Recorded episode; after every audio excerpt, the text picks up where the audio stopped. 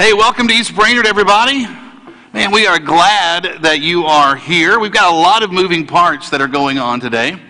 Uh, if you were able to be here at 9:15, we expanded our gathering time as we came together at 9:15. Going to have an hour of class time now on Sunday mornings, and we expanded also the number of offerings that we have. So uh, multiple classes for our adult population also have classes that are going on, small group studies for our uh, teens, also for our children. And so again, that has been expanded. We had come back having a 9:30 time, but now we are going to 10:15, expanding that time a little bit more.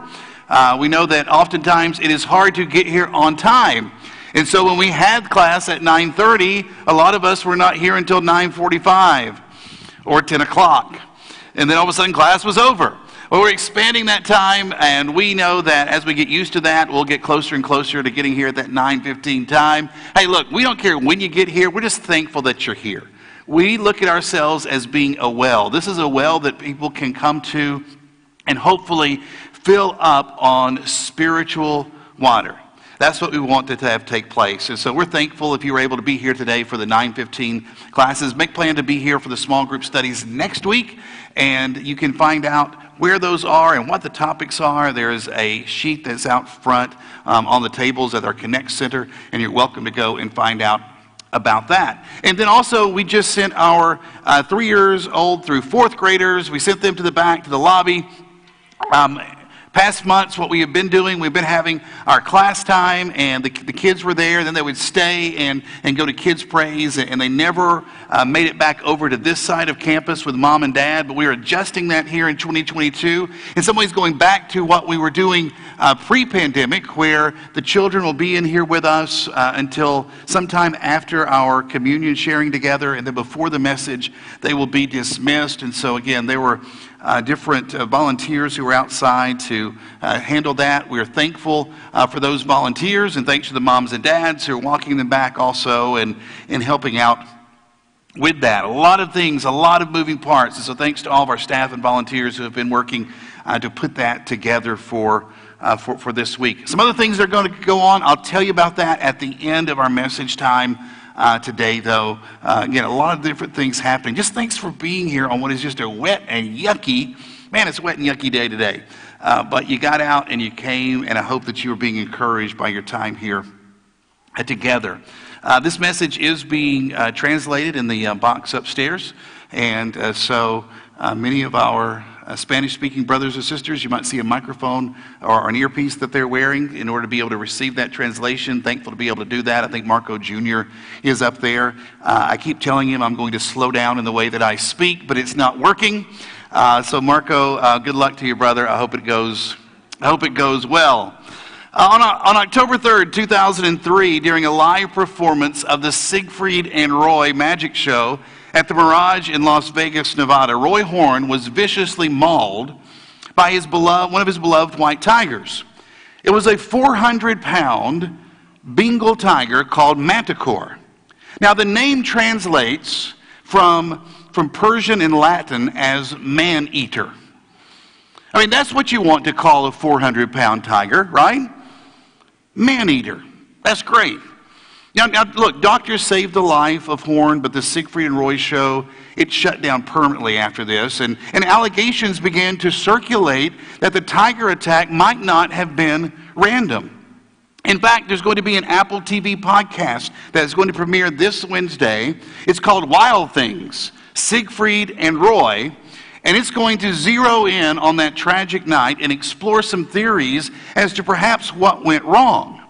Now, the podcast executive producer, Stephen LaCarte, recently told the New York Post there are theories that this was not an accident and that someone actually triggered the tiger. And he added this You wonder why someone would try to turn a tiger against a, a magician. sure, I wonder that. Excuse me, he's a 400 pound tiger named Maneater. I don't think he needs anyone's help to turn him against a magician, right?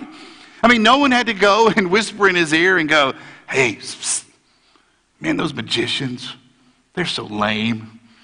Just a bunch of bums. The lion in the cage next door wasn't sending him subliminal messages. You don't really want to disappear today. You don't really want to disappear. He wasn't sitting there in his cage reading a self help book, unlocking your inner tiger, right? Now, I remember when this occurred, there were all these people who were just shocked. They were shocked that this, this cute and cuddly cat would act so, well, would just act so wild. Uh, I mean, this show grossed $45 million a year. It grossed that amount. Night after night, audiences watched and people came and, and they cheered and, and everyone just started thinking that Manticore was just some grown-up version of little Fluffy who's there on your floor playing with that ball of yarn and chasing the lights around. I mean, that's what Manticore is. He's just a grown-up version of, of Fluffy. But for some reason on that night in 2003, whether he was triggered or tricked, Manticore said, I'm done playing. Let me remind you who I am. And why was there shock with that? I think it's because people forgot who was on center stage. And I'm afraid that we are now part of a culture that looks similarly at God in that way. He has been tamed and he has been caged. He has been domesticated, and so that we can manage him, so that we can tell him what to do. And, and he exists primarily for our enjoyment. And it's breaking news if we ever get a glimpse of who's actually on stage. Jeremiah chapter 5, I want you to listen to something that the prophet said centuries ago. Announce this to the descendants of Jacob and proclaim it in Judah. Hear this, you foolish and senseless people who have eyes but do not see, who have ears but do not hear. Should you not fear me, declares the Lord? Should you not tremble in my presence? He says, I made the sand a boundary for the sea, an everlasting barrier it cannot cross. The waves may roll, but they cannot prevail. They may roar, but they cannot cross it. What a picture where God says, Water, you can come this far and no further. But these people, but these people have stubborn and rebellious hearts. They have turned aside and gone away. They do not say to themselves, Let us fear the Lord our God. Stubborn, rebellious, people who have turned aside and, and gone their own way. I wonder if that describes us. What do you think? Does that describe does that describe you? I don't want you to think about our culture. I don't want you to think about society. I don't want you to think about your neighbor that lives right there next to you. I just want you to think about yourself. Do you still have a fear of the Lord? Or have you forgotten who's on center stage? You see, the natural response, if an individual knows God, I believe, is in, to enter into his presence with holy fear.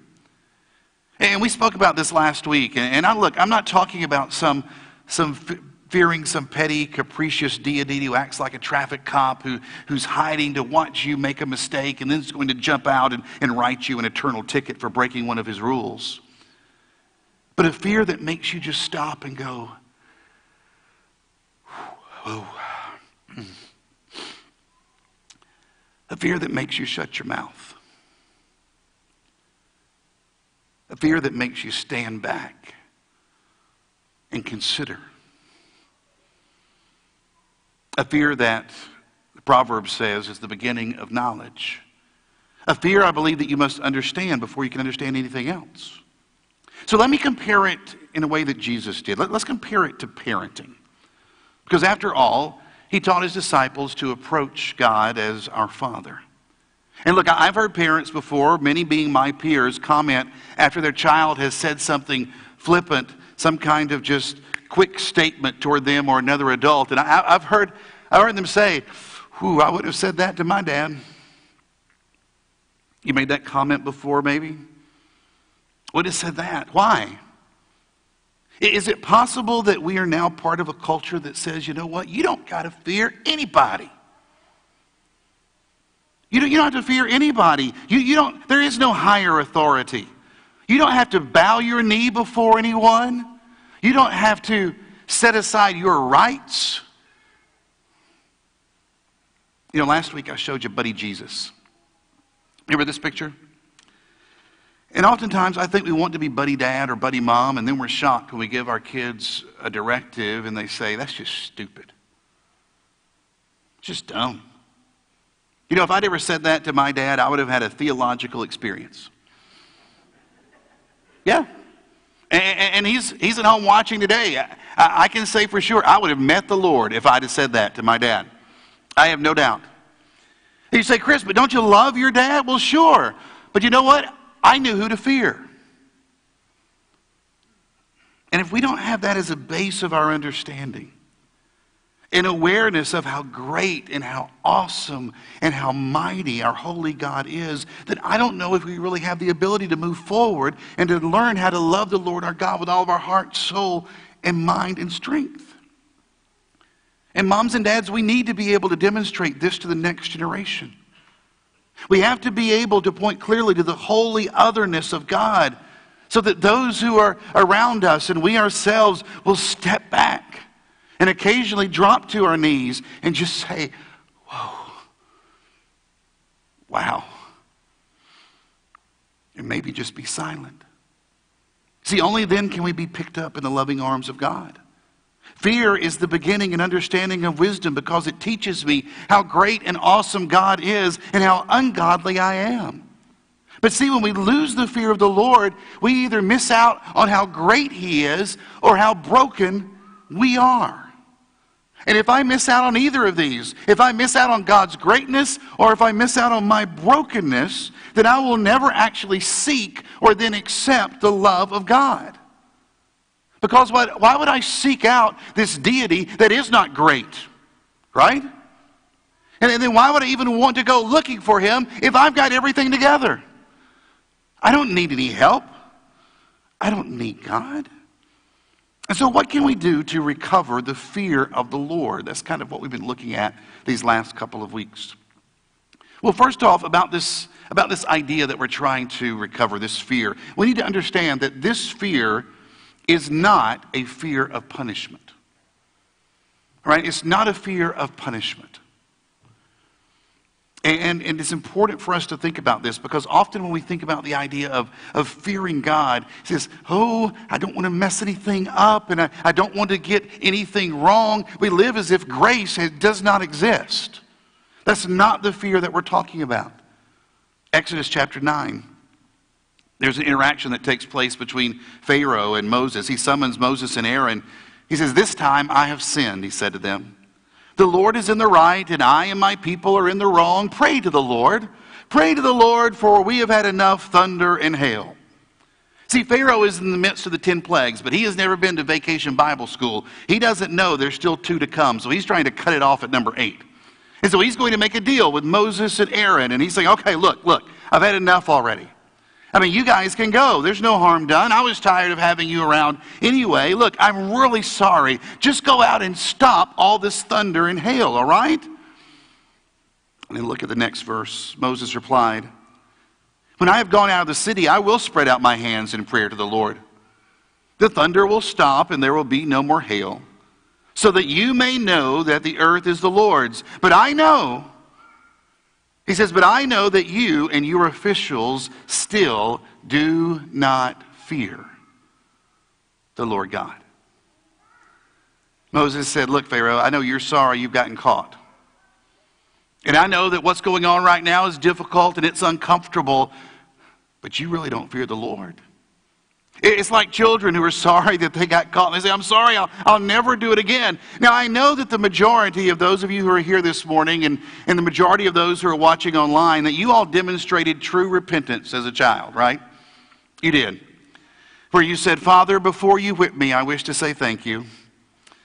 Because I know that this is going to hurt you a lot more than it hurts me. And the only reason that you are punishing me is so that my life might be blessed. And Father, I am so thankful to have parents as consistent and thoughtful in handing out punishment as you and Mother are. For all these wrongs that I've engaged in, I will forever be thankful and gracious. No way that was you, right? You were running through the house saying, Please don't beat me, please, please. You were like, I'm so sorry. I'm so sorry. I'll never do it again. I'll never do it again. My own daughter once told her elementary teacher that she got whipped with a branch at home. a branch. She's like, I'm going to call in social services. I know how to get this stopped. I know what to say. There's a difference between fearing God's punishment and having an appropriate fear of the Lord. And by the way, this is important to understand. Fearing God's punishment is something that John says the child of God should never be concerned about. Listen to 1 John 4 and verse 18. There is no fear in love, but perfect love dries out fear because fear has to do with punishment. See, the child of God doesn't fear punishment because the child of God knows grace, and there's no condemnation for those who are in Christ Jesus. You do not fear the punishment of God, but you say, Whoa, knowing that you daily live in the presence of God. Here's the second thing about the fear that we're talking about it's not a substitute for love. I don't want you to leave after this series and, think that instead of loving God, you just have to, to fear Him and there has to be this trembling. You need to understand that these two are not mutually exclusive. In fact, they go together. Deuteronomy chapter 10, verse 12. And now, Israel, what does the Lord your God ask you? What does the Lord your God ask you? But to fear the Lord your God, to walk in obedience to Him, to love Him, to serve the Lord your God with all your heart and with all your soul. Here, God's leader knew that the people needed not just to fear God, but they also needed to love God with all their heart and soul. And oh, by the way, Jesus is going to reach back to this verse when he is asked, What is the greatest commandment? And he's going to reach back and he's going to say, You're to love the Lord your God with all your heart, soul, mind, and strength. And guess where that verse starts? Fear the Lord your God. The two go together. You don't substitute one for the other. Jesus says, Love the Lord your God. And he grabs it right there from a verse that starts out talking about fear. And so last week I gave you a Hebrew word that you could impress your friends with. The word is yirah. And hopefully some of you used it this week. Put it on your Twitter feed. It's a word that means fear and respect for the Lord. We are to have yirah for Yahweh.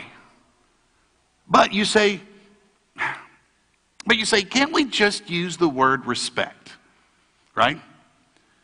I mean, because that makes that, that just makes more sense. I understand that more. Can't we just use the word respect? Wouldn't that be easier for people to understand? And you're right. It could be with our English language. It, it could be with, with various languages of the world that maybe using the word for respect, maybe that's something that's easier for us to understand.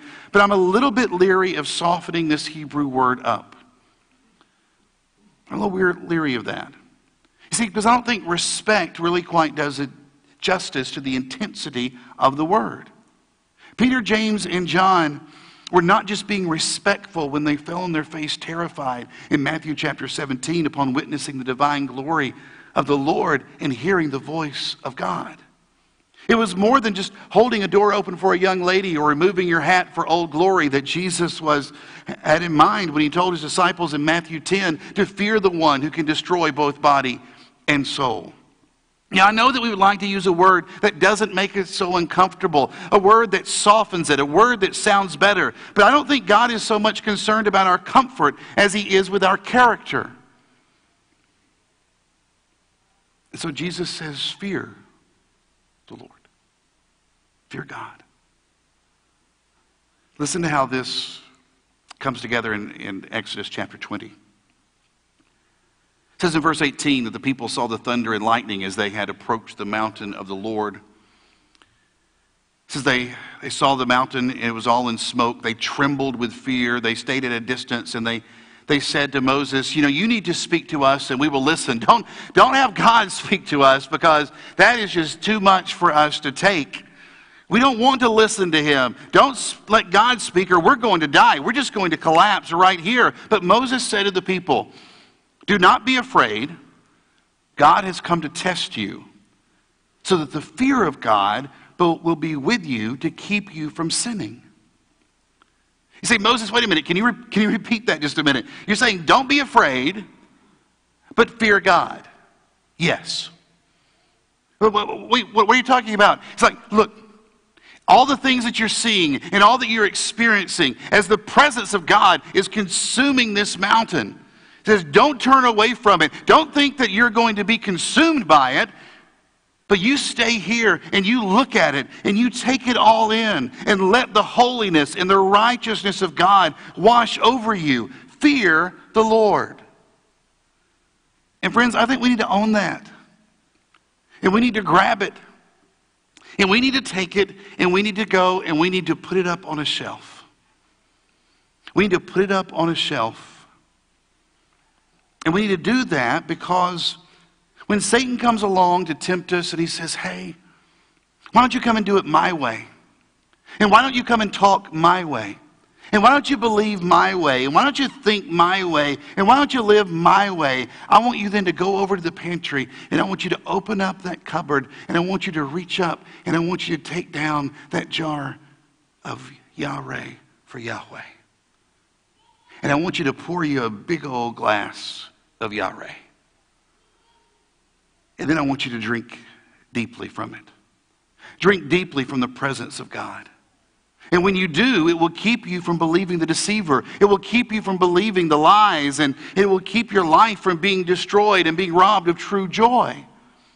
And moms and dads and grandmas and grandpas, we have to make sure that our kids have a jar of this on their shelf. I mean, I know that our kids have a jar of God loves me on their shelf. And they have a jar of God is gracious, and, and they have a jar of, of God is good. But we need to them, for them to have a good sized jar that's labeled the fear of the Lord that they can drink from regularly in order to remind them of who it is that created them, of who it is that will judge them, of who it is that will save them, and who it is that is to be at the center of the stage. So that they will reverence him so they will reverence his name, so that they will bow their will before him and kneel daily in his presence. Now, moms and dads and grandmas and grandpas, there's no easy way to say this, so I want you to go ahead and look at the person that's sitting next to you, and I want you to say, This is going to sting a bit. Go ahead, because it is. It's, it's true. You need to tell the people around you to get ready. All right? Our children will not kneel, bow, or fear the Lord until they see us doing it. Our children will not fear the Lord until they see the fear of the Lord in us. Whether it's in the way that we say our prayers, read Scripture, or use the name of the Lord. Psalm 19 and verse 14 says, May the words of my mouth and the meditation of my heart be pleasing be pleasing to you, O Lord, my rock and my redeemer. Guys, why would our children speak with purity if they hear us saying God this and God that every day? Why would they speak with purity if they hear us allowing profanity and gossip to pour from our lips? Why, why would they view opportunities like this to be able to come and encourage one another toward love and good deeds as being something that is important if we just allow any reason to keep us away from times of praise? Or if when we are here, we merely just go through the motions with no emotion at all? Or, or when, or, or why, why would our children give their lives to Jesus? Why do our children give their lives to Jesus when they can't see Jesus making any difference in the way that we handle our jobs or our, our finances or our relationship? Our children will not fear the Lord until they see the fear of the Lord in us, where we live our lives as if, whoa, God is here in this place, in this car, in this house, in this bedroom God is here. So, could it be that you need to open the jar and drink deeply from God's presence? Could it be that you need to be reminded of who is on center stage? Do you need to see the untamed King of Kings? It could be that the best thing that can happen in your life, the best thing that can happen to your marriage, the best thing that can happen to your children, the best thing that can happen for you, grandma, the best thing that can happen for you, grandpa, for all of us parents who are out here. That the best thing that can happen is that we are reminded of who is on center stage and say, That is the God that I fear. Because blessed is the man, blessed is the woman, blessed is the teenager, blessed is the child who fears the Lord. So here's how we're going to close out this part of our time together this morning. I ask, I asked Derek if he and our worship team would, would sing two songs for us together. And we're going to sing a song that's called On Bended Knee I Come. And we're going to sing a song that's called I Stand in Awe. Now, as we do this, I want you to know and I want you to be able to hear, and I hope you've picked up as I've been talking about this today. God is omnipresent.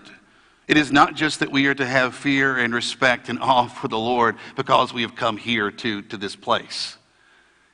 You know, we are living our lives before the great King of Kings every single day. And, and that, that fear, that awe, that respect, that reverence, that needs to be present each and every day within our life. And we bring those worshiping lives here when we come to encourage one another.